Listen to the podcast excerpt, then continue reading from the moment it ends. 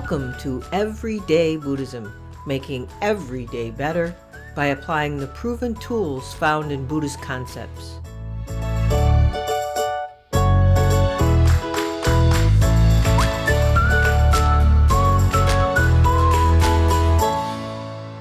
Welcome to episode 66 of Everyday Buddhism, making every day better.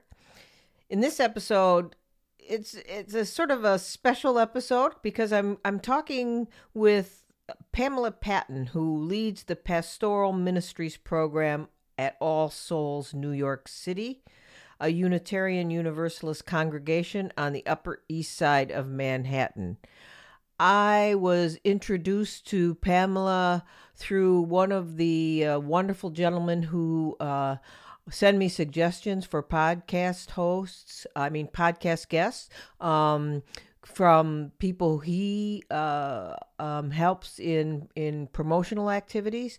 But he does go to All Souls New York City, and uh, he talked about what a wonderful person Pamela Patton was. And uh, we've had a couple of conversations prior to the one we are having today on the podcast episode. And she is a wonderful person. But I thought the reason I thought it would be special is number one, I thought I I would be wonderful to introduce people to All Souls New York City, uh, whether you are in New York City or not.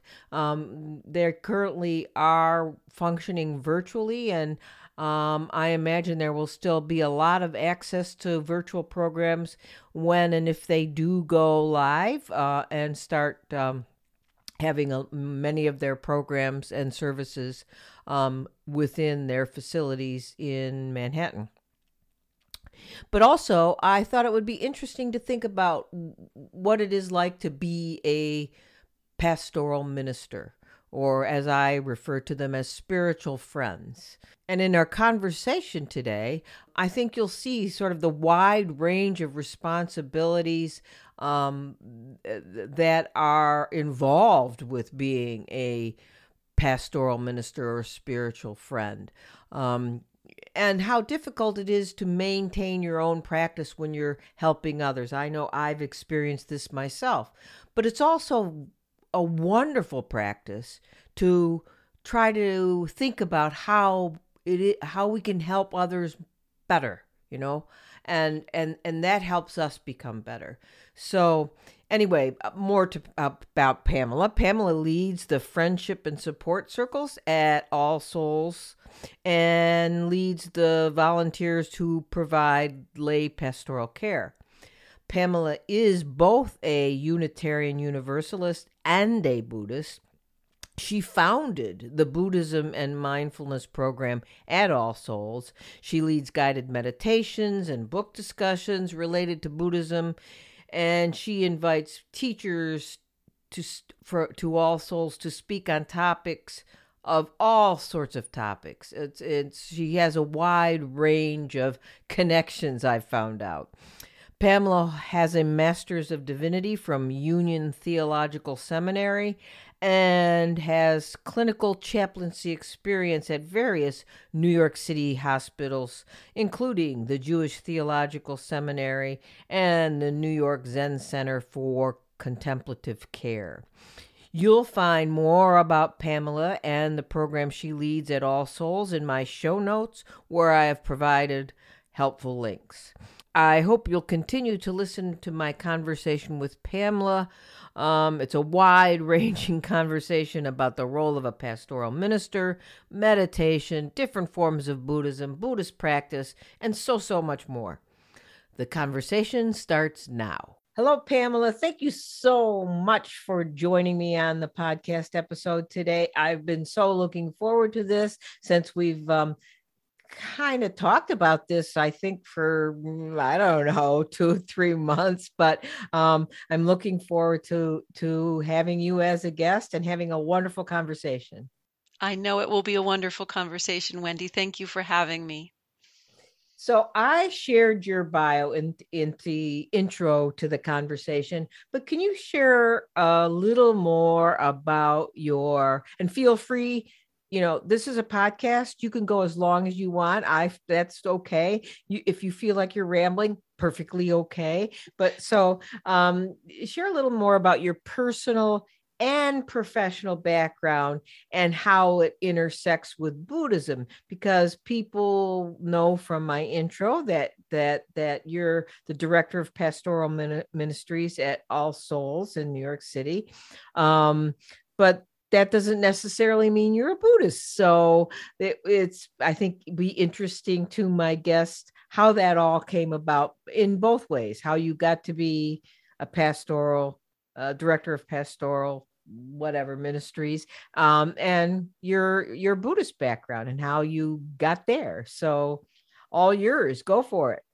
Sure. Yeah, the Buddhist part's the surprise part, right? Because I'm All Souls is a Unitarian Universalist congregation. Well, actually, I'll in, I, uh, other than um uh but other than jewish people who, who are buddhist um i think the other one that is more common is UU yeah that's so, true that's true in fact there are over a hundred Unitarian Universalist congregations in the US, as far as I know, that have a Buddhist practice group, literally as part of the Unitarian Universalist congregation. So you're you're absolutely right.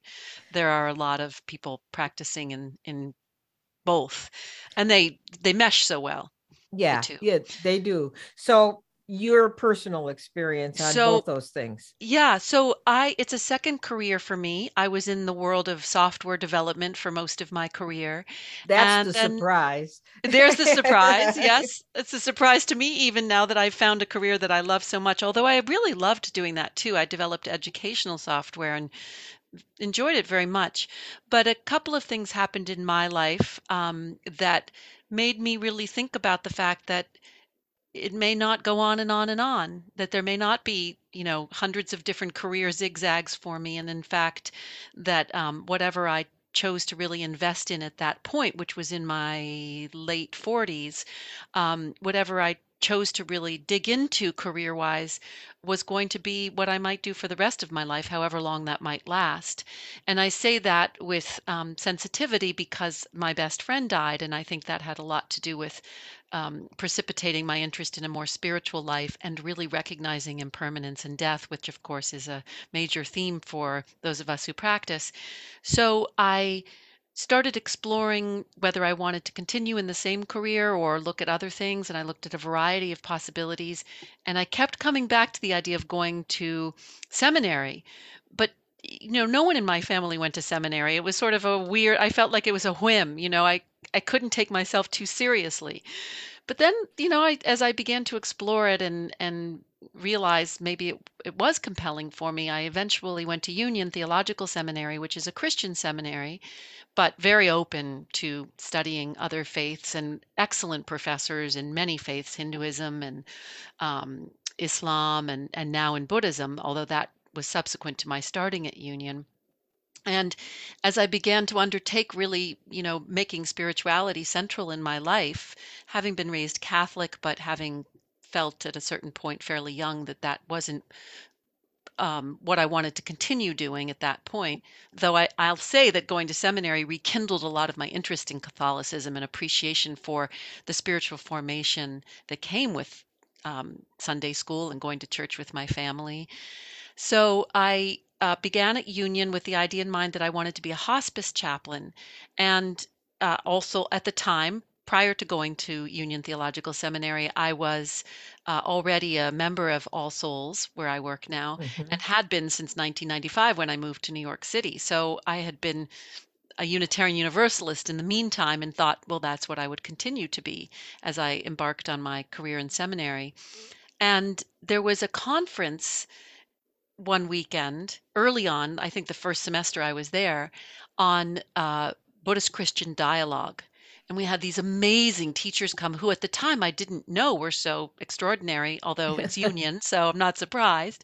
Um, but people like Rita Gross, who has since um, left our world, uh, but she um, she was there, and all kinds of Christian theologians and Buddhist the- Buddhist wow. Um, teachers, and it was organized by this wonderful professor who has since retired from Union.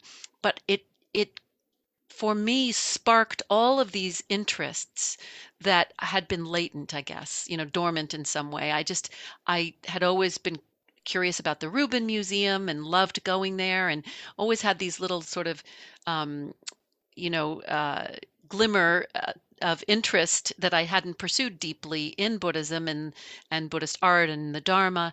So, so this really turned it on for me. It made it seem possible, and and I think I just saw how much the Dharma was touching me. And I remember doing John Makransky was there, Lama John Makransky. Oh, Lama John, yeah. Yeah, at the at the um, conference, and I did a meditation with him, which was you know I can't even describe. It, it, it made me understand meditation. I had meditated before, but it was the first time I saw what could happen with the mind in in a meditation, and I think it just unlocked a lot of curiosity, and so I started really. I continued in seminary, but started to study Buddhism at an FPMT Dharma Center, which stands for Foundation for the Preservation of the Mahayana Tradition. That's a Lama Zopa uh, and, and, and Lama Yeshe, right? Yep. Yes. Yep. Yeah. Exactly. And um, one of their centers, which is in Brooklyn, Shantideva Center. And I started studying there because the FPMT program, thanks to Lama Zopa Rinpoche and, and Lama Yeshe, has incredible curricula for learning about the tradition. It's in the Gelug tradition of Tibetan Buddhism, as you know. And so I took this course, Discovering Buddhism, which takes about two years and thought that would I couldn't really study Buddhism at Union. There was some there were some courses which I took, but it was limited. Now it's expansive. I mean, now they have a huge Really? Buddhism program. It's fantastic, with this uh, person leading it, um, Greg Snyder, who is one of the best teachers I've ever encountered, and I hope to keep taking auditing classes with him forever. He's amazing, but he also brings in a lot of incredible teachers. So um, so but that happened toward the end of my time at Union. In the meantime, I needed to find a place to study and I somebody suggested Shantideva Center where I did this Discovering Buddhism program with a wonderful teacher who is not a formal teacher. He's a, considered a facilitator because he's not ordained, um, but he's a therapist and a spectacular human being. And so between him and the and the actual material in the course, the more I studied, the more I, I realized this was speaking to me, and this is the kind of practice I wanted to pursue. So, meanwhile, you know, I, I continued to do chaplaincy or or do the clinical work required for board certification in chaplaincy, but I was doing some field work at All Souls, my home congregation, and uh, was particularly interested as an aspiring chaplain in the pastoral work. And as I started to get more involved in that and offer support groups and things, I got some traction, you know, some relationships with people in the congregation and certainly with the clergy team, and developed um, some uh, some opportunities there that just ended up in the beginning when I was doing field ed were, you know, a few hours a week, and now I'm full time there. But this all changed very gradually over time, and um, isn't it all what I expected? But as we know, we cannot focus on outcomes because they change. That's right. That's right. And and so did they not have a um director of pastoral ministries and and and the sort of you kind of made that happen if you know what I mean? Uh, Well, yeah, I made it happen in the sense that I filled in a space that was well received and appreciated by the community, the staff, as well as the congregation, the, the congregants. But really, I have to give credit to our senior minister, Galen Guengerich, who, um, you know, enabled me to create that or co-created it with me by noticing that I was filling a need that was there and appreciating um, and appreciating that work and supporting it. awesome. How how long have you been in that role?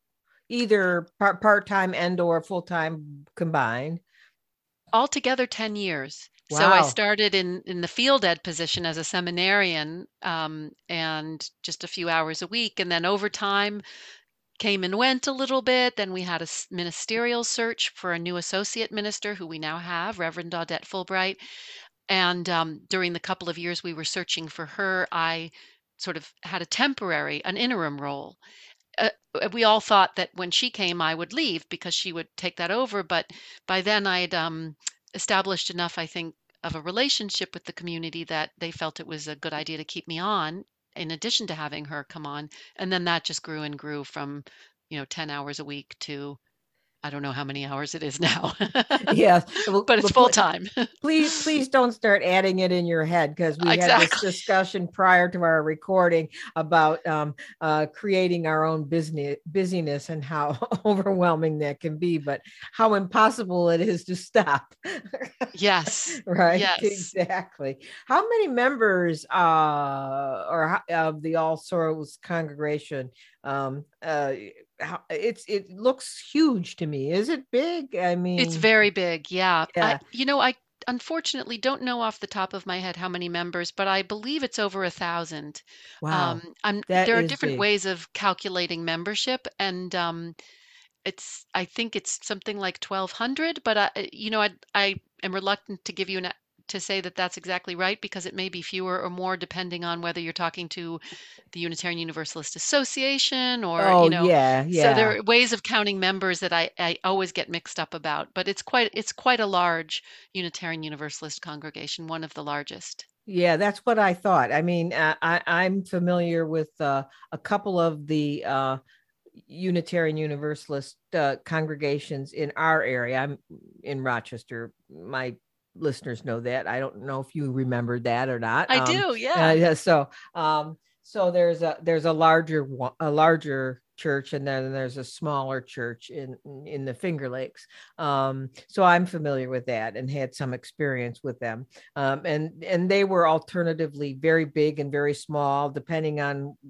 ministers coming and going yes and, you know yeah. i think that's typical of a lot of churches i think you know so, but what I noticed um, about your participation is uh, you put me on your email list for all of my listeners and um, you, uh, you, you told me before you did that I f- feel free to to unsubscribe at any time and I haven't because it's fascinating. And I I was so struck by the number of programs um, and it was like so you you know you're a pastoral you know a spiritual friend somebody who's there to help but yet you're this administrator of all these programs. So your busyness is unbelievable in my mind. I'm looking at all the programs you're administering. I know you have people co-lead and co-facilitate but you're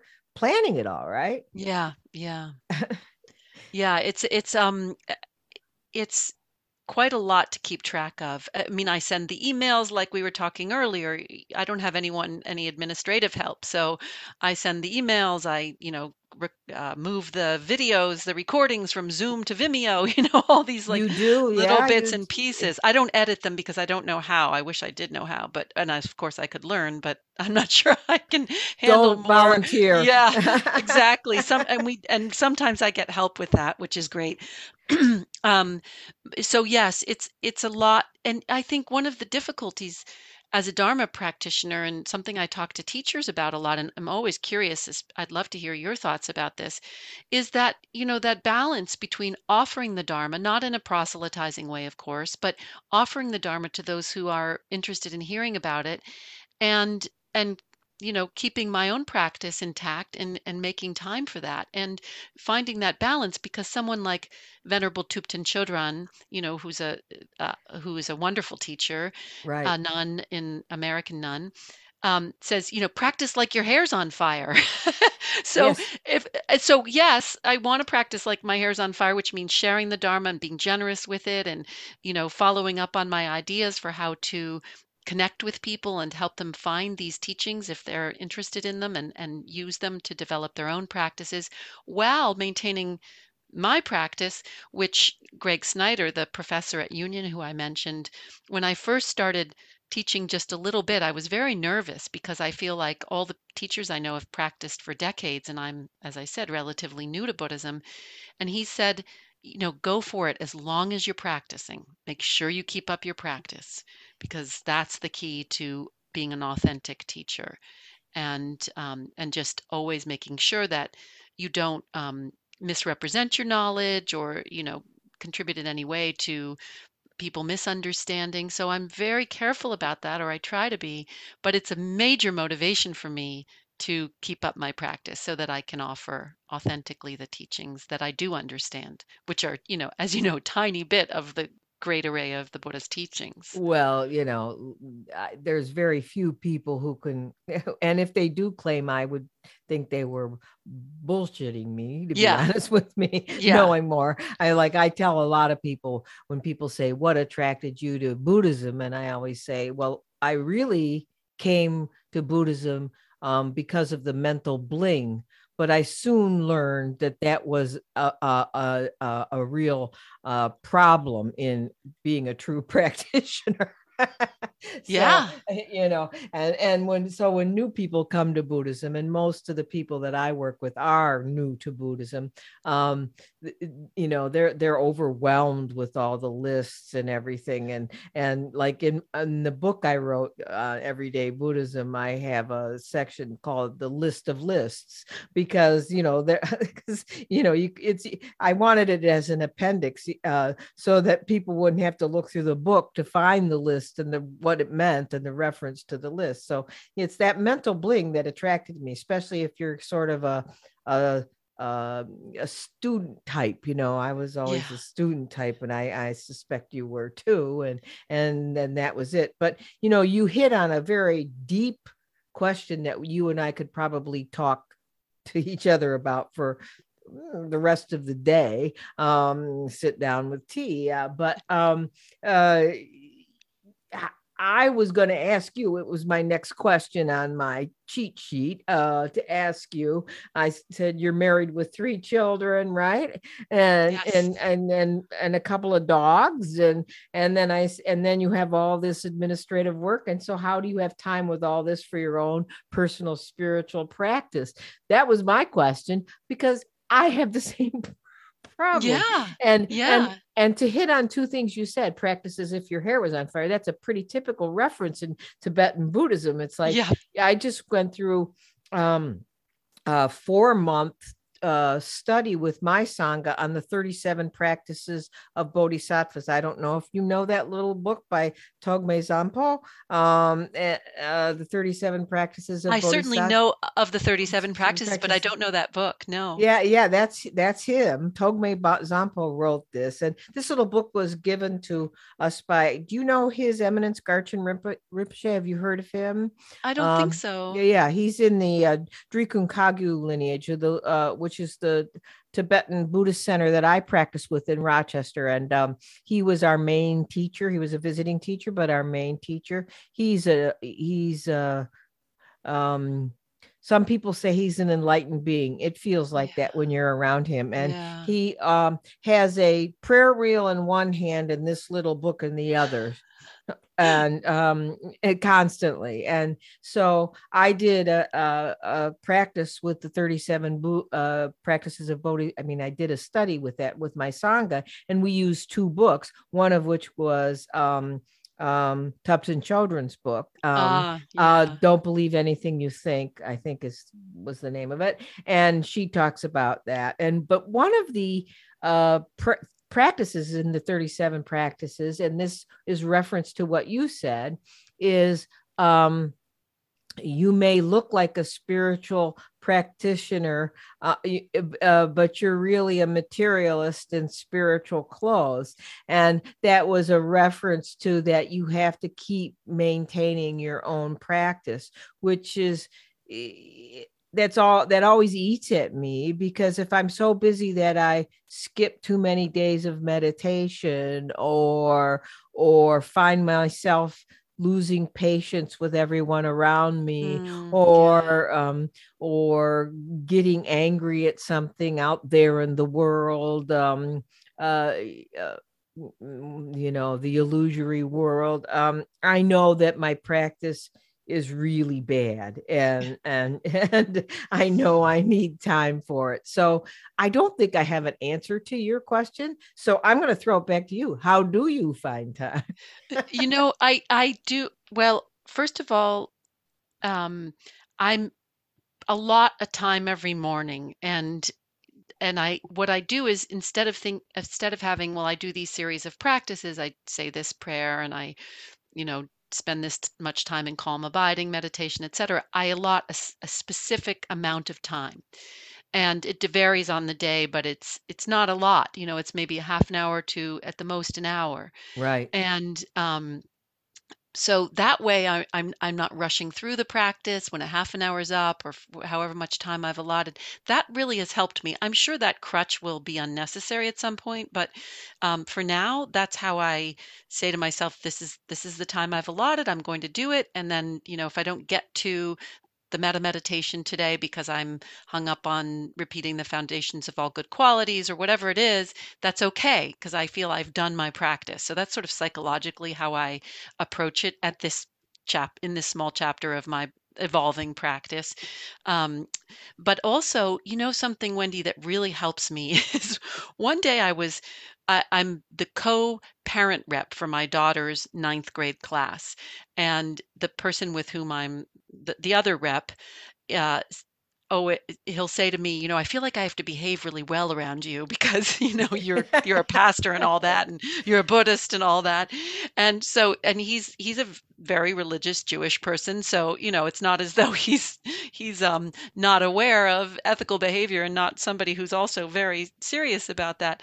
But one day we were waiting to we were trying to create an um, an event for the parents outside in central park because we can't get together anywhere you know during covid this was in the fall and so we thought well we'll get some balloons you know to mark where we are in central park so everybody can come and join us and we were waiting for the balloons and the balloon delivery person um, was bringing them to him he had ordered them and and she was being really um, having a challenging time finding our location, which was not that challenging to find because it was the intersection of two Manhattan streets, you know, which are a grid. Um, so it wasn't. Anyway, he was being he was starting to feel impatient and he said, Well, around you, I feel like I have to be really patient. So I'm going to behave myself really well and not get frustrated with her.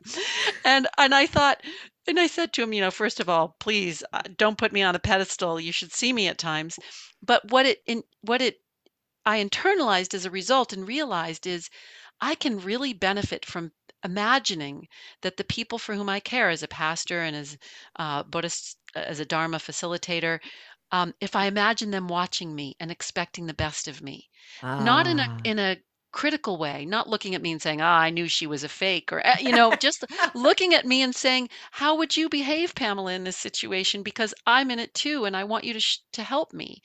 And of course, I look to them as well. I have people in my community who are just extraordinarily compassionate and generous people in in ways that I am not. So um, I look to them for inspiration and teachings, and they look to me. But I sometimes think, you know, what would what would they be thinking if they saw me right now? And that helps me. And so the point is that I think my practice and my work inform one another and fuel one another um, in that sense. That I I want to be the best I can be for the sake of the people I'm caring for, and that makes a, a big impact. Yeah, that's a great story, and and and it's so true. I had a, a um, I studied a lot in the Gelug tradition as well, and then practiced uh, and taught in the um, Drikung Kagyu tradition. So I've kind of a, I'm a mix of everything actually, but you are. I love it. I'm I'm I'm like a hybrid something or other. Um, and and and one and my favorite readings are Christian mystics. So you know, go figure. I don't know what I am, um, and doesn't matter anyway. Um, so anyway, uh, one of the Gelug teachers that I had would say, "Don't bother to shut the door." because the Buddhas can see you no matter what you're doing. so, and I was like that, and that always stuck with me. And the other thing he used to say was, There are Buddhas everywhere. Watch out. it's true, right? It could be the squirrel in the park. I, that's the thing. So it it doesn't even matter if it's the people you're ministering to or teaching. It's like they're everywhere. So, you know, just try it's to remember true. that and behave yourself. sort of. I remember my best friend saying, the, the one who died, who I talked about earlier. I remember we were together one July and she had toddlers at that point. And I remember her saying to her son, Watch out, Santa is can see everything you do. and I thought, that is horrible. It, it is. You know, it's July. it is horrible and and and uh yeah and it's like well i remember my protestant upbringing it i had that sort of thought when you know about you know jesus seeing everything i did and you know santa seeing everything i did. But then when the my teacher buddhist teacher said you know the buddhas are everywhere watch out. It's like oh you too? Yeah and it helps us. It really Yeah. helps us. So, it- you know, it does. it I, I teased liza about that but, but i i think it it struck me as beneficial at the time even though you know it was a little cheap to do it with our little kids. So you talk about your practice and you know and feel free to detail it because some of my listeners um, may not know what you're talking about but it might interest them enough that they would look it up because i try to cover in my podcast all forms of buddhism because when people come to me and say what would buddhism say about this? I actually had a podcast episode about this way back at the beginning of launching the podcast and, i did a sort of satire on that you know what was what would buddhism say or what would the buddha do or one of those things. And it's like my answer is always uh, well there is no one buddhism. Yeah. Yeah so um it really depends on who you're asking number one and who's teaching and what references uh they have and uh, one of my recent podcast guests um Vanessa Sasson, who wrote the book Yasodhara and the Buddha about the Buddha's wife, um, she she said that uh, because she she's a religious scholar and, and studied primarily in the Buddhist tradition. She studies Buddhism, you know, all the historical references. She translates Pali and Sanskrit, and you know, she's but she felt the need to write a fiction about the Buddha's wife since there wasn't there were no the a lot of the blanks weren't filled in. We only knew and and she knows a lot more of the things that aren't blank that we think are blank from her studies. But she said uh, she was always worried about someone asking her how dare you write a book about the buddha's wife? How you know as as if you know who who is she to write as though it's about this- grandiose or something Yeah, yeah, yeah, yeah. And she, and then she said, and the more I thought about it, the more I thought about it, I thought, you know, the Buddhist canon is an ongoing, an ongoing and open teaching. There is Yeah. no one Bible. It's also it's unlimited in time and scope. You know, if, if the Buddha and his wife uh, were supposedly together for hundreds of lifetimes. And the the time when the buddha became enlightened was their last lifetime together supposedly um by the tales of uh of the of the buddha and his past lives. So he she said well isn't that what buddhism all is all about? It's a it's an ongoing narrative. It it's not open and shut. Why not write a, a, story Ah. about it? So i don't know what got me there. It was something you said but anyway um oh you were asking what- about the practices i think. Yeah what i what i'd like you to tell me is because boy did you see where i went on that? Gee i um I, I have a tendency of like going down the river stream of consciousness I'm I'm with you. I'm Okay. with you. Yeah, you were talking about all the ways of answering, you know, of, of practicing Buddhism. What, you yeah know. yeah so you know grab me and anchor me once in a while if i get lost but um anyway, uh, I wanted you to say what your practices were because a lot of people, first of all, don't know much about Tibetan practices. And I don't know whether you're a Vajrayana practitioner, as in visualization and empowerments and stuff, or whether you're pri- uh, primarily a Sutrayana practitioner, the the non Vajrayana type, or whether you're both. And um, so, if you could talk a little bit about that, I think that would be very interesting to the listeners. Sure. And I just wanted to say one thing about all these forms of Buddhism that you were mentioning, and I forget the woman, the professor's name who wrote the book about um, the Buddha's Vanessa wife. Yeah. Vanessa Sasson. Um, but just also to, I, I often remind myself and try to remind people who are um, attending my programs of all the Buddha's teachings and how he taught according to his audience. And so teachings can seem contradictory. Um, he really sensed, because he was so wise, who was with him and what they needed to hear. So I think even that further compounds the complexity of of the way we can approach right. the Dharma. And um, it also calms me down a little bit when I try to get sort of um, uh, attached to, to, learning at all, you know, which of course we know is impossible, but it's sort of like going into the library and thinking, I just want to read everything. It's very much of a of an attachment thing. But my practice is of course evolving. Um, but a couple of a few of the things that I always do every day in my practice are the five reminders, and I use Thich Nhat Hanh's translation. Um, Perfect. Do, yeah. You know, do you want yeah. me to say them or yes? Say, say, to... say, them. I I love Thich Nhat Hanh's version of the five reminders, but yes. Okay, so he he uh, his translation is I am of the nature to grow old. There is no escaping old age. I am of the nature to have ill health. There is no escaping ill health. I am of the nature to die, there is no escaping death.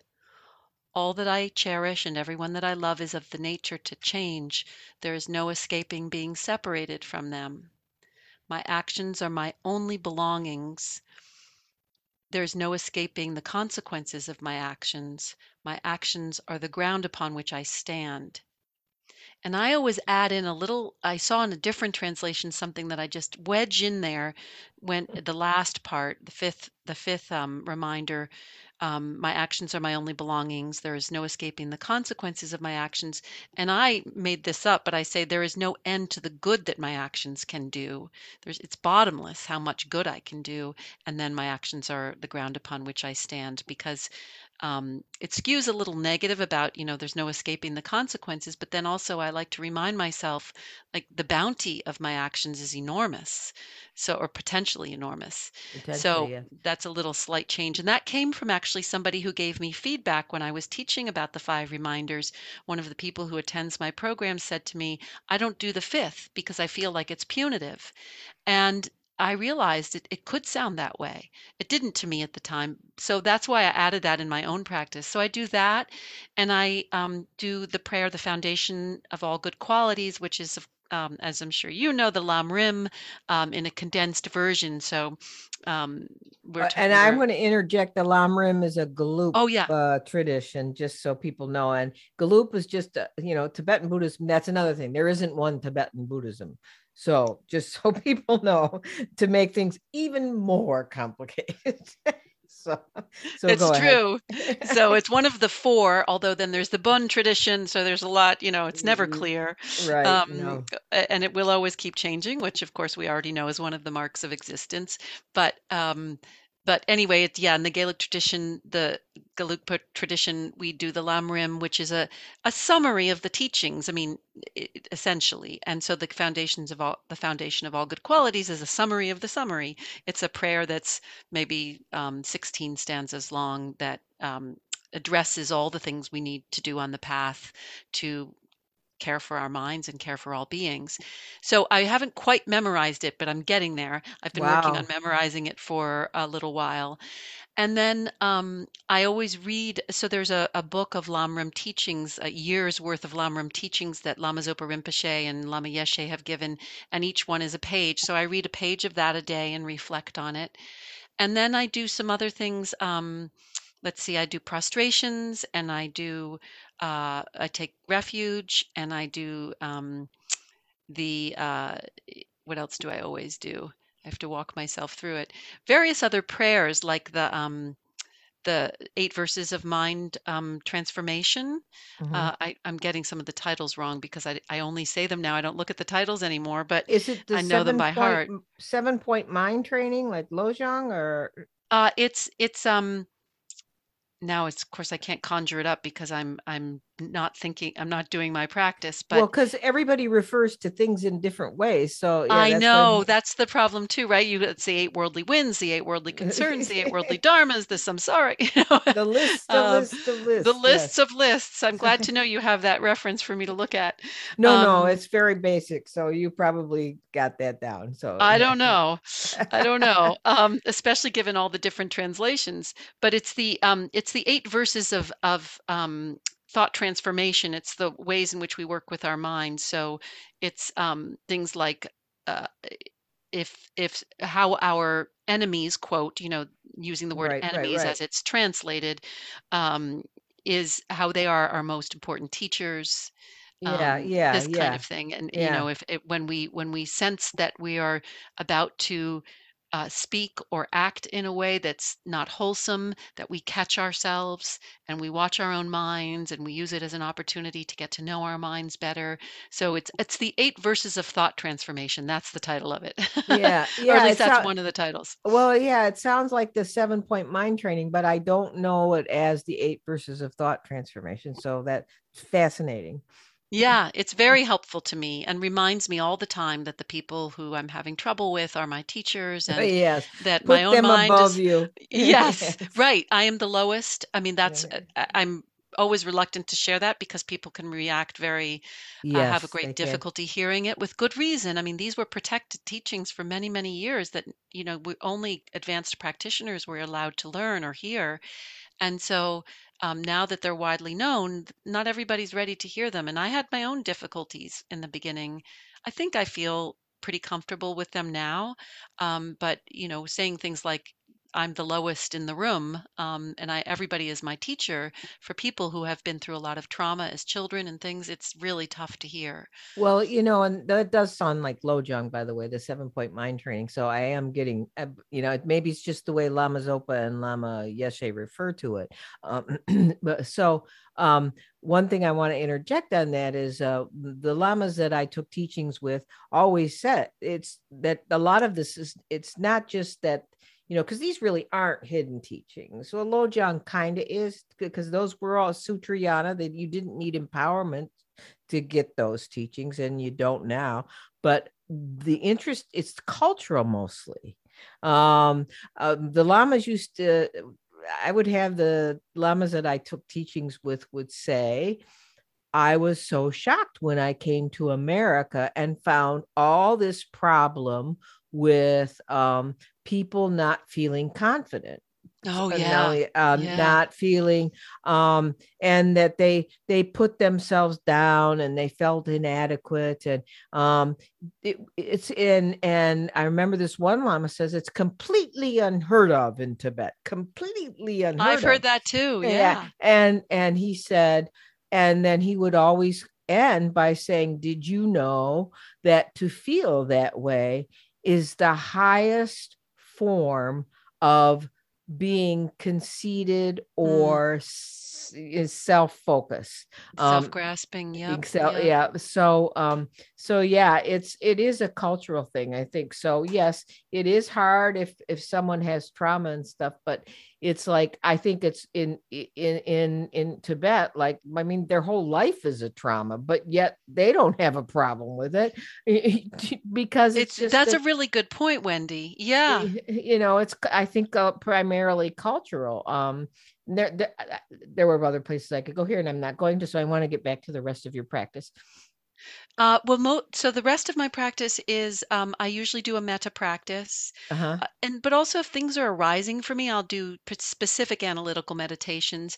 And this week, I've actually I don't usually do this, but because of Thich Nhat Hanh's death on Saturday, I've been doing some of his practices, which usually aren't. Um, except for the five reminders, really woven. I, I'm pretty um, much stick with my own tradition. But just yesterday, I instead of doing my metta practice, I did this um, there's a the Plum Village website has a memorial practices page up right now with Wow. Uh-huh. different teachings about death and poems and chants and things, um, you know, to honor his death and his life, most importantly. And um, one of the things they had up there is this meditation that he leads about when we're having trouble practicing, imagining just saying, It's okay, I can't practice right now. I'm going to let the Buddha do it for me. And then imagining our Buddha essence doing the practice with the back straight and the breathing. And he just walks you through this experience of the Buddha doing the practice in our own bodies. And so sometimes, you know, in this case, it was his death and my wanting to be connected with him that led me to do this particular meditation. But I do usually do metta, or sometimes I do, you know, working with difficult emotions like a rain practice, Mhm. um, that kind of thing. And then I almost, th- then I always do um, a calm abiding meditation.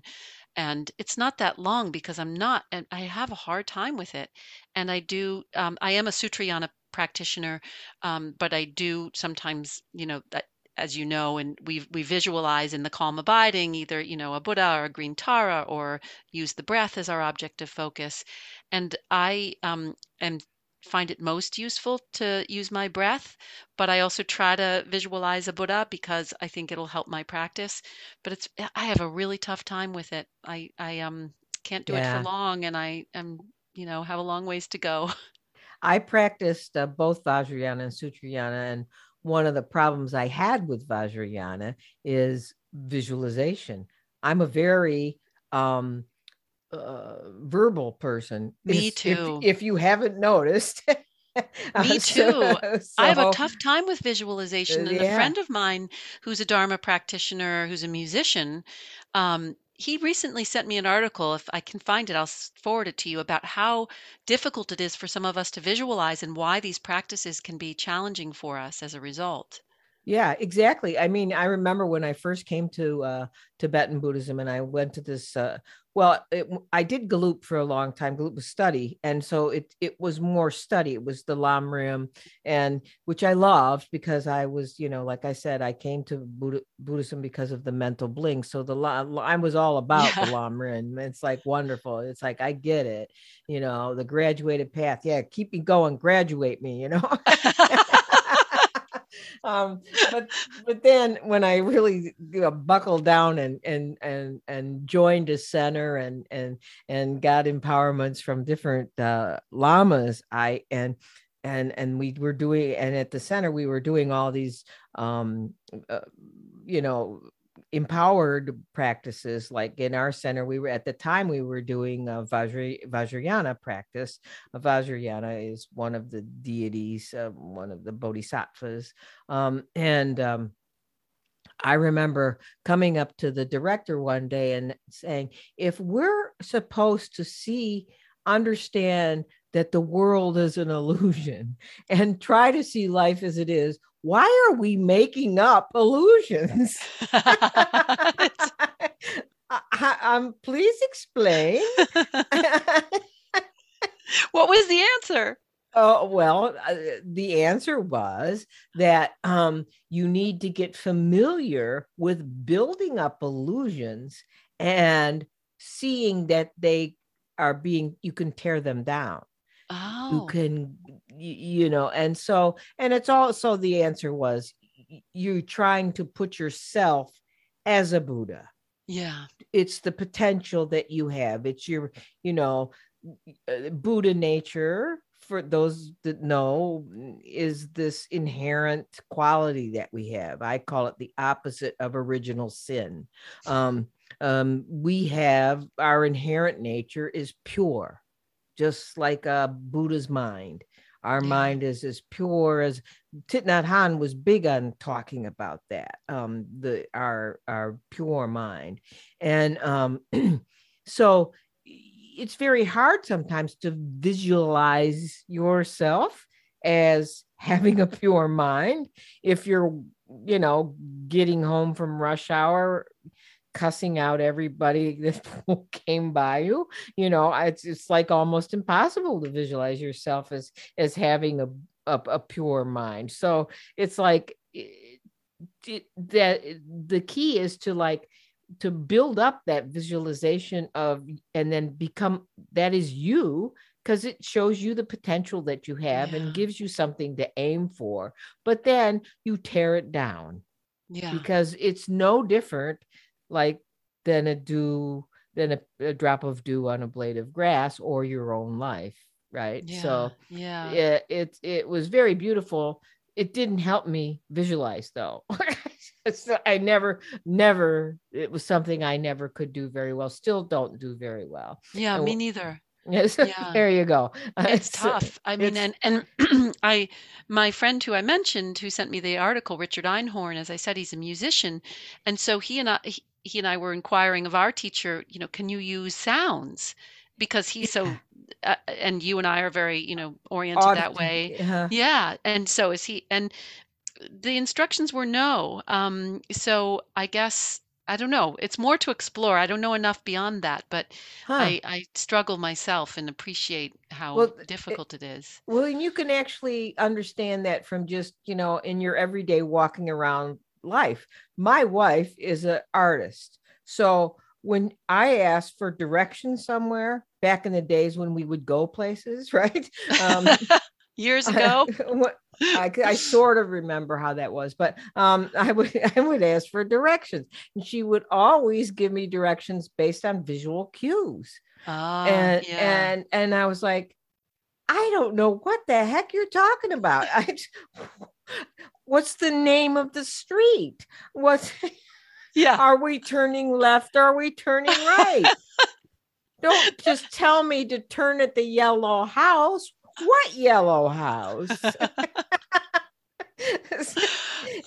It, it makes you realize, right, that the dark that I mean, when you think about the Buddha's eighty-four thousand teachings, Exactly. imagine, imagine. No wonder he had to be omniscient, right? You know, because Yeah, yes. how could you all these minds? yes. Oh, I, and, and in all marriages, wouldn't a little omniscience be wonderful, right? Oh, yes, yes, it would. So so i love your practice by the way and it's very it's very good i um i'll just add in case anybody cares my practice varies since i am so i'm such a hybrid person Yeah. um it goes based on i i I do like you carve out uh practice every morning unless like I have a podcast record really early or something, and then all bets are off, and I and then I try to do something later in the day. But it's always better in the morning. Um, yes, I agree. you, you know, it's just always better in the morning because if you if you say you're going to do it whenever you're going to do it, like well, then something else comes up, life gets in the way, and there you go. And also, I and also it helps you for the day. I mean, it's like if I meditate, it's it's it's it's, it's night and day for me. If I meditate in the morning, my day is like a thousand times better Yep. than if I, I skip it for whatever reason. And even it could even be 10 minutes. Yep. It does. It- yeah, I, I- it, it could be. I, o- I say to people, like, don't beat yourself up if you can't do it every day, but just sit for one breath if that's all it takes. Maintain the thread. Right. Yeah, just know? do it. Just do it. And then and you know, and and so yes, I I I don't know about what they say. I I uh, I if I can't focus on my breath, although I've gotten a lot better on. it, I used to have trouble focusing on my breath in calm abiding type or single uh you know single focus type meditation. If I can't focus on my breath, um, I always have focused on sounds, auditory sounds. Um, i- there's a unified mindfulness course by Shinzen Young. Um, Shinzen Young, you may not have heard of him, but for people uh, who follow me know that I always promote this. And if somebody wants to learn how to meditate, I always send them to the uh, core training. It's absolutely free. And um, it, it- it's based on Shinzen Young is a longtime practitioner. He's he he practices. He started his practice back in the back in the day of the Beat generation of Gary Snyder, and you know that. And so he's been around a while, and uh, he he sort of came up with this thing called unified mindfulness because it unifies calm abiding and vipassana Ah, it's sort of a combination and what he and what what they take advantage of is your your senses and they call it see, hear, feel because many people have trouble focusing on breath. I know when I first tried to focus on my breath, I hyperventilated and it wasn't working Yeah. at all. And I I hear know- that a lot from people. Yeah. yeah, I thought this is I can't do this. I'm they're going to end up in the hospital. yes. It's not very meditative. no and so it was just it, it it interrupted my pattern of breathing you know and so um i can now thank goodness it only took me three decades but i got it but um the see hear feel is very helpful for people because i think especially in this culture in the western culture we're very focused on our sensations Yes. so, um, if listening to a bird is that is your focus, like if you're focused, you know, if you're supposedly focused on your breath or a candle flame or whatever, whatever the focus is, singular focus is, why not have it be the bird or the vacuum or the refrigerator hum? Why not? Right?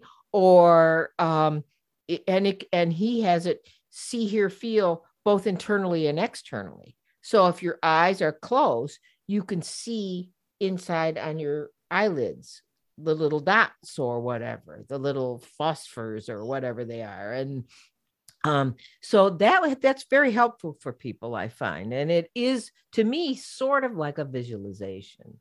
And yet it's it, yet it's calm abiding or singular focus. It's kind of like a visualization if you just let it evolve and be what it is, right? But it's also vipassana because you're, you know, it's it can call it can create like an insight meditation kind of feel because it relaxes you into accepting whatever comes. Yeah. Yeah. I'm going to make a note of that. I th- I think I'll check into it and maybe make I a can send I can send I can send you a link so that you Thank can you. share it with Please your do. people. I'd yeah. love to. See it. yeah. Yeah. Um, so um yeah, we talked about this before about what strength we need. I won't go into my own practice anymore because people know. Um, but what keep maintaining our own strength so that we can be strength for others. Uh, and you know, you shared that you have to do it. I have shared that I have to do it, but I'm also going to share something that I personally find very helpful. And I wanted to get your opinion and see what you thought. Um, I told you this is going to be like a conversation with like a lot of people listening in. so just um Sounds fine to me. okay. Um I've never been very private, so that works for me. I hope it's okay with you. But Oh, you should hear the stories I tell, Wendy. They're very. the people who come to my programs would could tell you a lot about me that isn't so favorable. Uh, yeah, I think that's the thing. I'm meant to be a podcast host because I don't care what I say and how many people hear it, right? Because a a lot of times my my wife will say, she'll say, "You said that." don't share anything about me though because she's very private. So it's like whoa. Um but anyway you know people watching we talked about people watching us keeping us uh, in the straight in the straight and narrow. What i find is if i'm flagging or failing or or things are getting me down or i'm not feeling much like a practitioner if i have to prepare for leading a program Mm, um it's so beneficial yes. because I I totally get out of my my woe is me or whatever's going on or my little stories because I totally get into the thing that I have to get into to explain to somebody else. So like I have a sangha and we we we try uh, we do studies across all types of Buddhism all lineages, all types, all schools. And so we've studied the Heart Sutra, we've studied Shin Buddhism, we've studied um, the 37 practices, we've done a lot of different things. Um, but if I have to prepare for my my presentation where I do usually a little Dharma talk and then we go over something and then then then that's a practice. Right? Do Yeah, you find that too? absolutely. Oh, yes. I mean, every Monday at 10 I lead a program and I I cover whatever topic feels pressing. I mean, sometimes people will say, "Please, can you talk more about love versus attachment and things like that?" But most Mondays I spend you know from the last program ending monday at 11.30 until the next one monday at the following monday at 10 really contemplating what do i need to share with people? What has come up in my pastoral conversations that would be helpful to people? Is there a lot of loss right now? Is there a lot of illness? Is there a lot of fear? Um, what what's coming up? Or what's coming up in my own practice you know what where am i Right. feeling? Like i need to be um, buoyed. And so uh, my monday programs are very much in response to that as you're describing. And also i preach at all souls infrequently like maybe a couple of times a year. And when i'm preparing i'm a very slow writer. And so as i'm preparing to preach which i'm doing now for i'll be preaching on february 27th i for at least several months in advance i, I ruminate truly ruminate, not in the best sense, over, "Oh no, what will I cover?" You know, and I've I've Yeah. gone from I really have to I make a deadline for myself a month in advance of preaching. I have to decide on the topic because I'll make myself crazy. So I have until this Sunday to decide about February 27th. But I I I um really that re I am compelled to talk about and preach about and create a service around that which is I think most compelling to me, which is where my practice needs help. Um, whether it's exploring the idea of hope or it's exploring self-compassion or, you know, um, something about loss, whatever it may be, all of my I only have a handful of sermons, maybe 10 at the most, but each of them was each of those services was designed at a time that corresponds to what I was struggling with. And of course, I'm always struggling with a lot.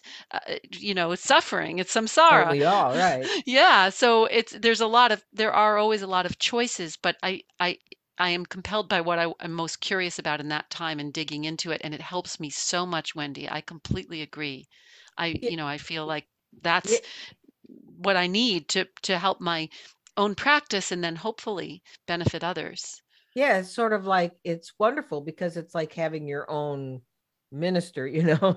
It's like not always, and we talked about this before. Like sometimes I, you know, I'm looking to be ministered to, but it's Yeah. like sometimes I feel as if I that that happens to me, and many times, like in my sangha, I will eh, say, "Okay, we're we're about at the end of our study on this." I'd like ideas of where would you like to go next. And I'm always surprised that they usually come up with something I need the most. And I Oh, don't really? suggest it at all. It's like, uh, you know, they came up with the 37 practices. I, had, I think I had mentioned it a couple years ago, but they came up with it this time.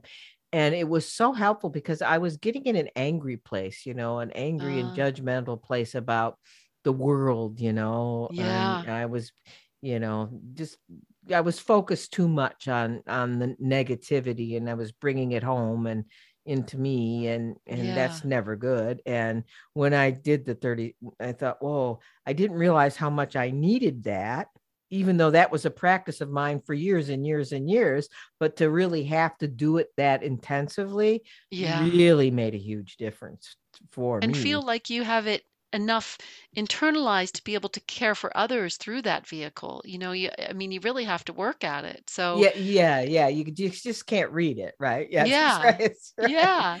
We've yeah had that with um so I lead a book discussion on Thursdays at 10. We started with Pema Chodron's When Things Fall Apart um at the very beginning of the pandemic, but then as we finished that, I had the same sort of debate, you know, what do we turn to next? And I asked people to make recommendations, and we ended up doing Karuna Katan's book, uh, which was excellent. And then we did Thupten Jinpa's book, uh, Fearless Heart, and now we're doing uh, Mathieu Ricard's Happiness. And I don't know what we'll do next, but it's kind of fun to see looking back. Wow, we how we decide how. I mean, I really made the decision about the titles, but I got lots of input from people, and um, and then you find you're reading a chapter together that so touches you you know and Right. like tomorrow we're doing one on hatred Yeah. and in, in researching that you know I, I read the chapter of course and share that but that i in my thursday programs i always share about a five to ten minute video from a teacher and i try to um, provide as wide a variety of teachers from i mean I do a lot of tibetan because i understand it best and i don't like to show things that i can't explain well um, Right. and i explain that you know i just i would do more but i don't have enough breadth of knowledge but i also try to you know, American teachers, Tibetan teachers, people from all over the world, so that people can see who clicks for them because as we know some teachers really touch us and some feel just very academic or Right. maybe they don't touch us so that whole process of finding which teaching I want to show a video of it's it's I watch you know 10 videos to find the right one. And in the process I'm taking it all in. Exactly. It's, so it's which you if you told yourself I'm going to do this for my own personal, you wouldn't do it, right? exactly. Exactly. We do it to benefit others but of course we know from our practice we have to benefit ourselves to benefit others. So it's a really it's like sort of um, a little bit like when I set my watch forward by fi- five minutes that I hope I'll get somewhere on time because I've tricked myself into what time it is. Oh well, those that trick gets old fast because then you know it's five minutes fast. So then you know I- you got yeah, it it's true, minutes. it's true. You're right. I'm reading, by the way, Fearless Heart. I'm reading that right now. I hadn't read it. Oh, are I'm you? reading that right now? Oh, yeah, what a Yeah. beautiful book. it's it is. He, I love uh, listening to him and and Oh. and and hearing anything he does. And and as we we talked about the, all the stuff that's on, and I I I want to circle back to this, and I know this sounds disjointed, but people are used to me now being like this. Um, is is you talked about all the special stuff up on the Plum Village website? There is a Plum Village app for people who don't know. It's a Oh, yeah. wonderful app, and I use that in my practice a lot. Do you it, what aspect of it do you use? There's a ton of guided meditations, and and Uh-huh. and they do they do these wonderful chants that are almost like Christian hymns. It has the sound of a of Oh, a- a yes. Gregorian chant. Yeah. Um, do you know what I'm talking I about? do. I, I I'm familiar with those. Yeah, they're beautiful. well, the Heart Sutra one is one of my favorites. I do In, that. do you listen in English or to the Vietnamese? no, or- to, to the English one, and, I, uh-huh. and to and I forget the the gentleman's name that does the singing on the one that I'm in, just in love with. I do it every day at the end of my practice, and I sing with it. Ah. although I don't, my voice is not anywhere near his, but it helps me to chant along with it. And then I bang it out on my keyboard later just to keep it in my head all the time. Because the Heart Sutra is like my home ground. I, I Uh-huh. uh, it's where I always tend to go. So that that's that's beautiful. And they have a lot of guided meditations. Kaira Jewel has quite a few on there. Um, so there there there's a lot of wonderful wonderful songs, and it's just there. It's it's a great app. So Oh, I'm going to recommend that. I, I knew it existed, but I hadn't really explored it. So thank you for that. I actually put it on the chat on Monday for your. Oh, Cruise. good. I don't know if anybody saw it, but I didn't. I don't think I provided the link. I just said look for the app. It's just I'll called put it up on my website too, as uh, under the resources. Yeah, there's so much available, and many times I will listen to it uh, as I go to sleep in the at night Oh, yeah. because it's just so peaceful. Um, it's wonderful. Like I told when I had a podcast, I had the podcast with Kaira Jewel Lingo. I said, uh, "Did you know that you sing me to sleep many times?" Oh, I heard you say that. I thought that was really sweet. and so so it's so true um so you know we talked about you being busy and you too busy um if do you have much time? You know because when you think about somebody who's a pastoral minister or a pastoral counselor um you don't you, you you don't necessarily think about all the programs they're administering right? That's not the the, Yeah. the first thing that comes to your head. First thing that comes to your head is that you're counseling or being a spiritual friend to individuals or Yes, maybe right. small groups and since you have all this administrative work do you do you have time to or do you have a scheduled time or how do you how do you minister the people who need you individually Um, I meet a lot one on one with people, a lot. Uh-huh. So I um generally these days we mostly meet over Zoom. I so that's something I do. I I spend a fair amount of time every week having one-on-one um, meetings with people, and I also have open um, we call it tea and talk. Uh, we just started this, Reverend Audette and I, where we have an open Zoom room and people can pop in over the course of an hour and say hi. And uh, it's since it started, I'm not just started. I'm not quite sure how it will evolve. Mhm. Um, but the idea was to just have casual conversation, not have it be a formal program, and be able to discuss whatever people feel like they want to discuss and meet each other because our our um, congregation, the church itself, is closed at the moment, so people can't really get together.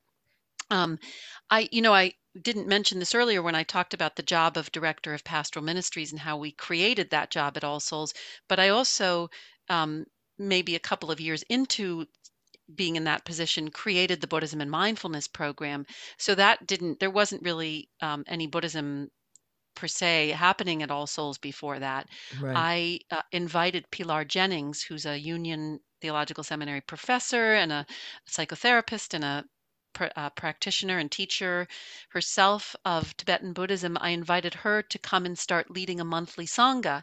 And she graciously did so and with and developed quite a lot of um, uh, following. She's just very gifted and a wonderful human being, and in the process got some momentum. And then i started teaching mindfulness. And then you know we had uh, harry miller who is a very generous chan practitioner and translator and scholar of chan buddhism. He teaches and he started a dharma study group. So you know all the pieces started coming together. And then Wonderful. when COVID happened, I started offering a lot more online um, for obvious reasons, and people started coming out of nowhere, and and we really, you know, suddenly found ourselves with a much larger group of people interested. So the program part of it wasn't really part of the job initially. Um, it was really meant to be more of the pastoral counseling, and I do also sometimes run group groups like grief support, caregiver support, Mhm. um, you know, I'm thinking of doing some other things. I have some more less traditional um, ideas about how to do that. We're also le- I co-lead with a uh, one of our members and a ministerial intern a group called Being Mortal, um, so people can come and talk about death and end of life. And it's not it's Buddhist informed because that's my point of view, but the other two are not Buddhist practitioners. So um, it's it's really about end of life and death and an open place to discuss that. So Actually, I just sent. I don't. I mean to interrupt, but I don't want to No, forget. I just sent that link on uh, being mortal to uh um a, a, a friend of mine. She became a friend. She reached out to me after the podcast, and we had a few counseling sessions. And she has a very serious disease, and Ah. um that is could impact her mortality relatively soon and she's got Oh, a young dear. child a younger child and um she's she practices fpmt too she took the foundations course she's in the uk um uh-huh. Um, but I sent her that link today over uh, Facebook Messenger, and she was thrilled because she's Oh, she was you. she was always ask she always asks me about what do Zen say about death? What do she you know because she's exploring all that because of what she's yeah. facing and um, what her family is facing, and so she was thrilled at that. So you may be. No, I think we just sent somebody else to All Souls from Oh, the wonderful. UK. I t- well, please fe tell her to feel free to reach out to me personally and, you know, so we can make some connection so it feels more like um, you know, she feels more more warmly invited to attend. I'd be I glad to de- I to her. definitely will. She actually did say she might want to reach out to somebody and ask some questions. So, Good. so Please tell her. I'd be glad to. And also, I'll, I'll just mention, Wendy, for anyone's sake who's listening, that I'm taking a year long class right now through Spirit Rock called A Year to Live. And it's based on Stephen Levine's book, A Year to yeah, Live. And uh, it's offered every year, but it just started in January. I, I don't know if it's it's probably too late for anyone to join at this point because it's underway now, but um, there's a wait list for next year already, I think. So um, just wanted to recommend that. I, so far, it's been very good. well, that's good, and, it- and it will help you too. Um, Yes. so, so you do do individual counseling and a lot of it, from the sound of it. Yeah. Um, you know, and you've been there ten years. Is that what you said? About ten years. I've been 10 years working. I wa I became a member of- or I joined All Souls as a congregant in 1995. So I've been around for a while, but but not in that not in my role at all. I mean, I was back in my other career and I was also very much the person who sat in the back pew, just went to the Sunday worship service, took a lot in from the experience of the service, you know, tried to recalibrate and went home, but I didn't make any friends there really or you know, I I was very much um kind of going solo when I went to to the the service on a Sunday. So I as I often tell people, watch out because you think you're in the back pew and you think you're all quiet and everything and next thing you know you're in the chancel. oh, well, actually, I I've always said I, I say to my friends and family is like I always want to find a church where I can sit in the back pew because I'm always taking a more leadership role in all the Buddhist communities. Yeah. It would be nice to just like disappear into the pew or something like that. Doesn't um, always work though. no, it doesn't. And and it's it's you have to sit on your hand and put your hand over your mouth and not volunteer about for anything. Um, so um one of the things I've been thinking about is if you've been there 10 years in a in your role, okay, um, I'm sure that the the subject matter of what people have come to you about in need of has changed over the years. Now, obviously, since the pandemic, whoa, yeah, right. But yeah. um, and and we'll get to that. But and you know this i'm not asking about like you know individual you know issues but what do you think the main concern is for people from a spiritual perspective especially from a uu point of view which is different than um in, than maybe uh theistic uh pastoral counseling maybe. I don't know. I'm just throwing this out there.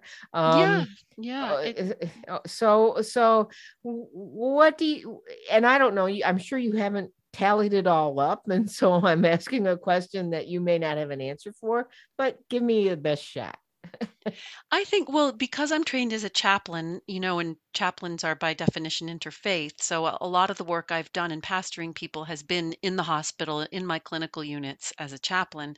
Um, I'm I can make a little bit of a distinction between Unitarian Universalist um, pastoral work and doing it in the hospital, where you know you whoever's in the room is what what you work with, whether they're right. Baptist or Jewish or uh, Muslim or whatever they may be. Um, and I would say that it's about connection. You know, it's it's that's so often what it's about. Whether it's connection, you know, with parents who um, have with whom someone has a difficult relationship and has since they were a child, or it's about connection with friends. It's amazing how many people come to me and say, I really need to talk about a relationship with a friend that's failing. And I'm just destroyed by it because we've been friends for a long time and I, I don't know how to navigate it. I feel like we're separating as fr- our friendship is, you know, going two separate ways and I'm heartbroken over it and so there's it's or it's about you know of course families breaking up um, you know partnerships or spouses breaking up it of course often about loss but it's it's so much i would say i've never been asked this before but i would say in my work at all souls it's the main theme is connection or disconnection um, people yes. yeah feeling like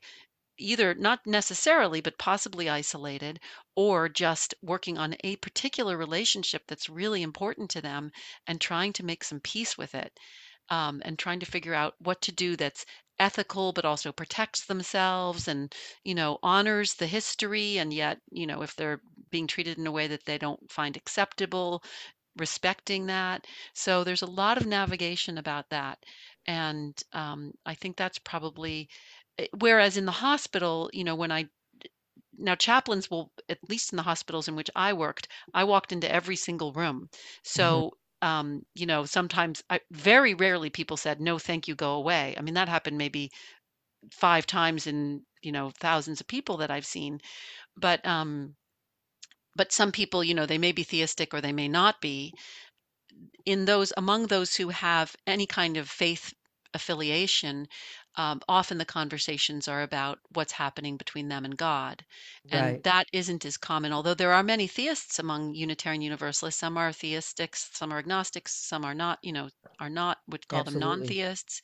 Uh, there aren't as many conversations about the relationship with God. And although most people are very amenable to um, to my offering a prayer, whether or not, you know, whatever the prayer may be to spirit of life, whatever it may be.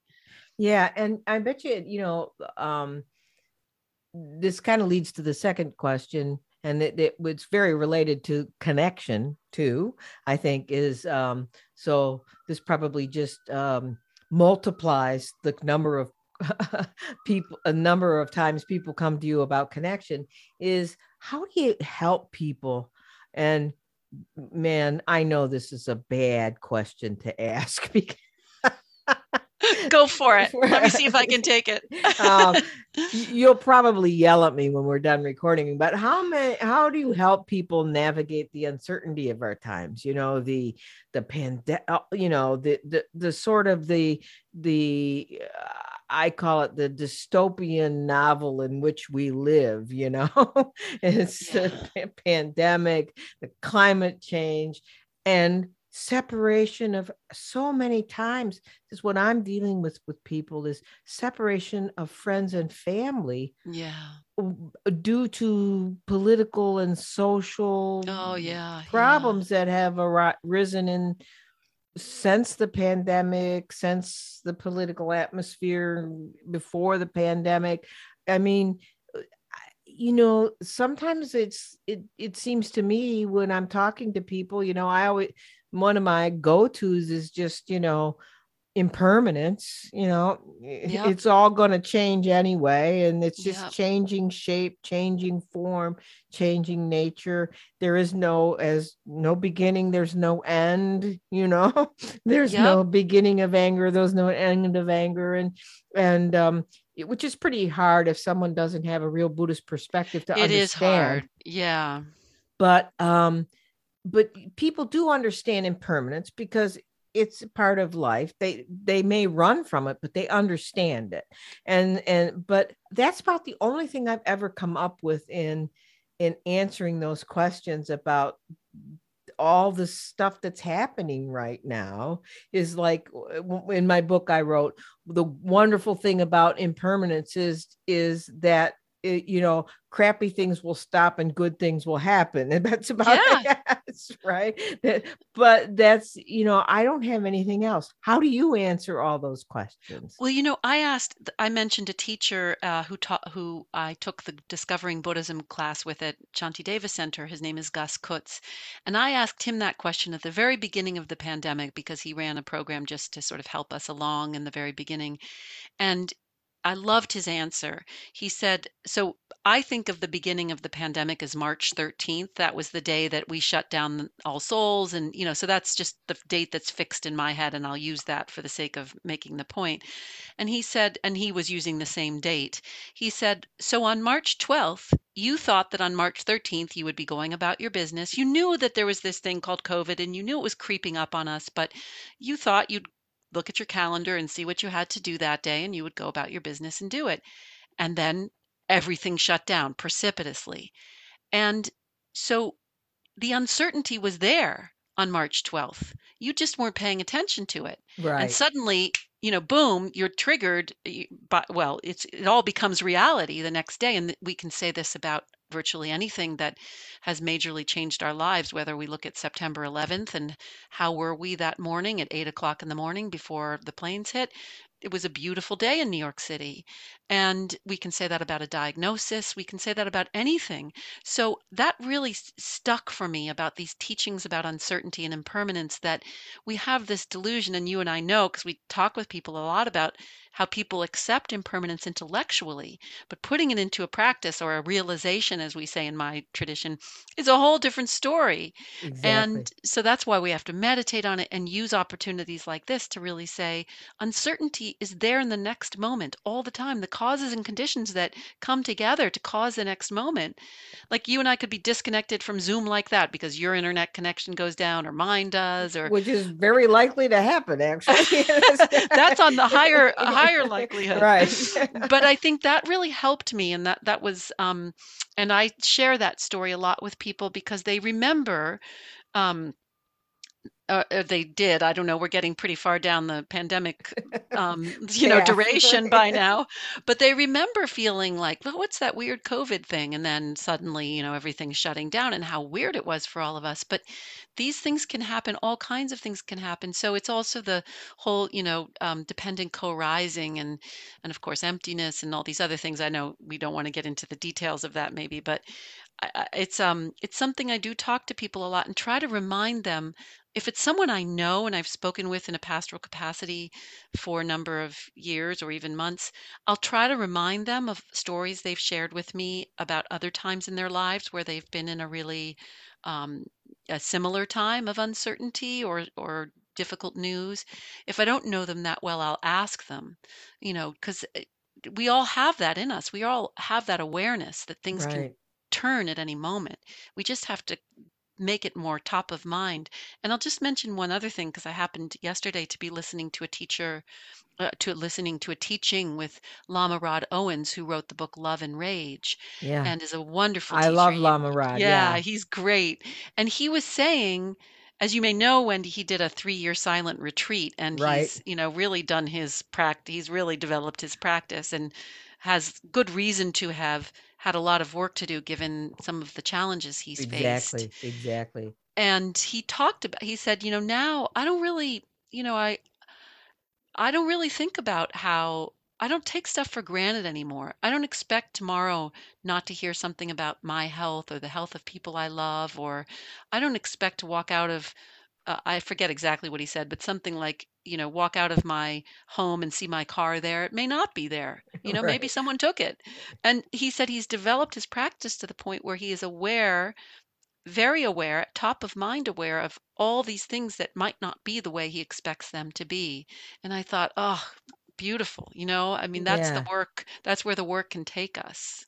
Yeah, you know, and that's that's so true. It's like, well, it's it's it's the it's the first of the eightfold path, right? Understanding. It's it's the Yeah. it's the- it's the it's the three marks of existence. It, you know, it's like and I and I always say to people, you know, it's like and, and I and, and I'm still seeing it and, it and it frustrates me and it shouldn't frustrate me because but even after all these we're like we're entering in our third calendar year of the pandemic and people are still talking as if uncertainty doesn't exist as if you know in, in their complaining voices you know when is we are when are we going to get back to normal when why is this happening and you know all angry and like it's someone else's fault and you, Yeah. you, do you know what i mean it's like so much suffering in, in is, that it- mindset, right? it, it isn't but yet it is you know and maybe it's not prevailing and maybe just seems prevailing if you're like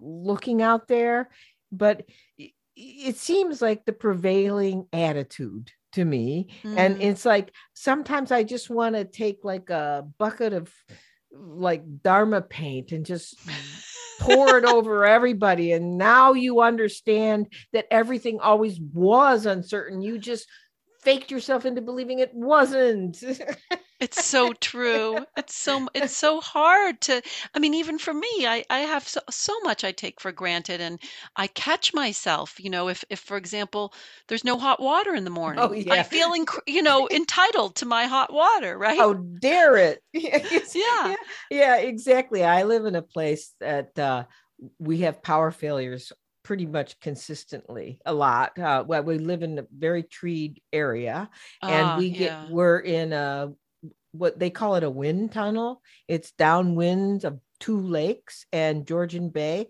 both lake erie and lake ontario. And so we get uh hurricane force winds mm, Wow.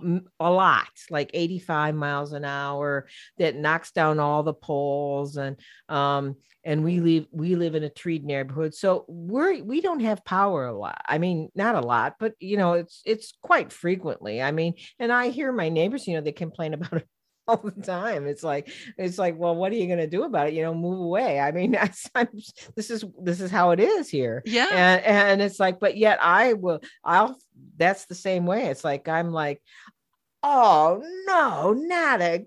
You know, it's like It's and such a good opportunity for practice, though, right? That can be your activator. it could be, but I always find myself muttering and Interesting, yeah. yeah, rather than practicing. You know, it, it, it I, you could you could just meditate in the dark, but instead I'm just thinking. I'm cursing the dark, right? But you know, losing power is a big deal. I mean, it, that's it's not easy to tolerate that. And but it reminds me of um, a friend of mine is is ordained in the Triratna tradition. Her name is Upayati, and she's a great mentor to me. And she um, during the pandemic, I live near the hospital, and so the siren, the increase in sirens oh was my quite gosh, yeah. noticeable. So, you know, already we hear a lot of sirens here, but it was, I don't know, double. It seemed like many more. And of course, my sensitivity was higher because Of of course. COVID.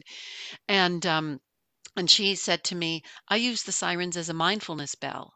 And that completely switched my mind. I was able I thought I found that so brilliant and so helpful that I was able to turn my mind, train my mind to hear the sirens as a mindfulness bell, and it made all the difference. So, you know, sometimes our, the other training can feed into tolerating certain things. Yeah. It, it definitely can. So, with that excellent piece of advice of mindfulness bells, which you can use anything as a mindfulness bell. Yeah. Uh, I, I, th- for those of you who live in Manhattan, obviously sirens are it. We, we don't, but you know, crashing trees could be hit here. I mean, it's, that could be it.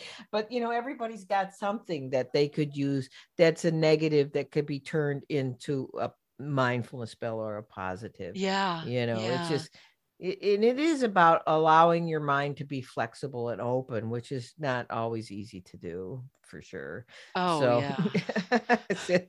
yeah, not always.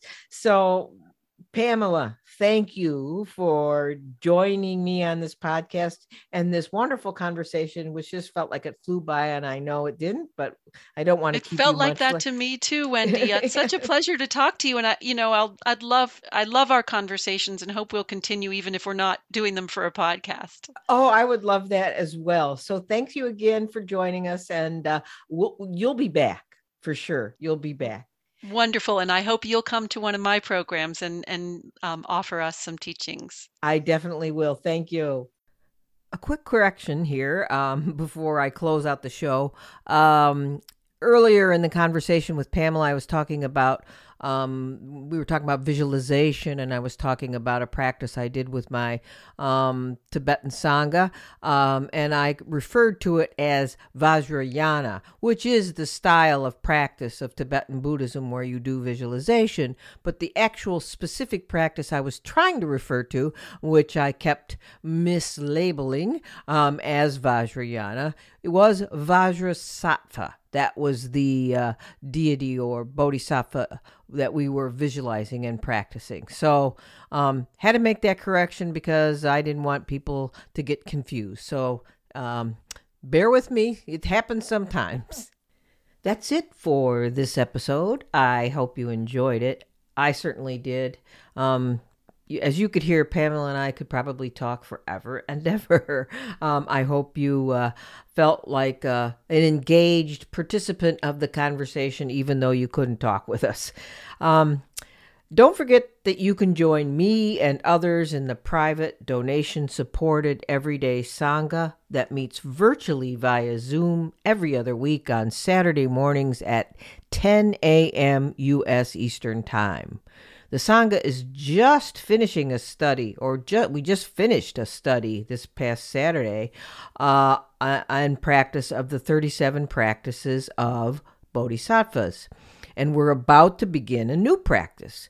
We are still discussing what we'd like to focus on, but if you'd like to join the Sangha at the start of a new practice, now would be a good time.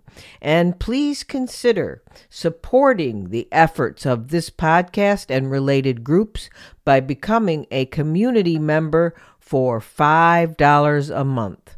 If you do, you will have access to blogs, members only podcasts, an education series, a pr- multiple education series, a private Facebook group, and our new Introduction to Buddhism class um, which is more than halfway through its first run, but look for it to start again tentative, tentatively at the beginning of June. The class is free to members of the Everyday Buddhism community and the Everyday Sangha. If you don't follow me or Everyday Buddhism on any of those social media platforms, um, go to the Everyday Buddhism website and join the membership community if you're not already a member of the community or of the Everyday Sangha. You can go to www.everyday-buddhism.com and click on the tab that says Join Community or Sangha. And you can join the Sangha there too, not just the membership community. I can't stress enough how thankful I am to those of you who donate or join our groups, since I do not seek podcast sponsors and do not ask for membership financial commitments to the Sangha or membership community. My work and the cost of the infrastructure needed to support what I do is entirely self funded, except for your donations. Also, a few other notes I've been forgetting to mention are number one, I want to thank those of you who write in with comments and questions. I do read everything, but I can't always respond. I am, however, thinking about doing a podcast episode soon, focusing on a couple of listener questions about the complexity of love relationships. And number two, don't forget to rate and review the podcast on your favorite podcast platform. It's important to share the podcast with others if you find it helpful in your life. And if you could, please take a moment to review or comment and not just put a rating on it, okay? And the third and last, I promise, if you like this podcast and aren't already aware of it, I wrote a book in the same everyday style called Everyday Buddhism Real Life Buddhist Teachings and Practices for Real Change. Look for it on Amazon. And if you've read it already, or when you're done reading it, please take a minute again to rate and review. That's all for the announcements, and that's all for this episode. So until next time, keep finding ways to make yours and everyone's days better.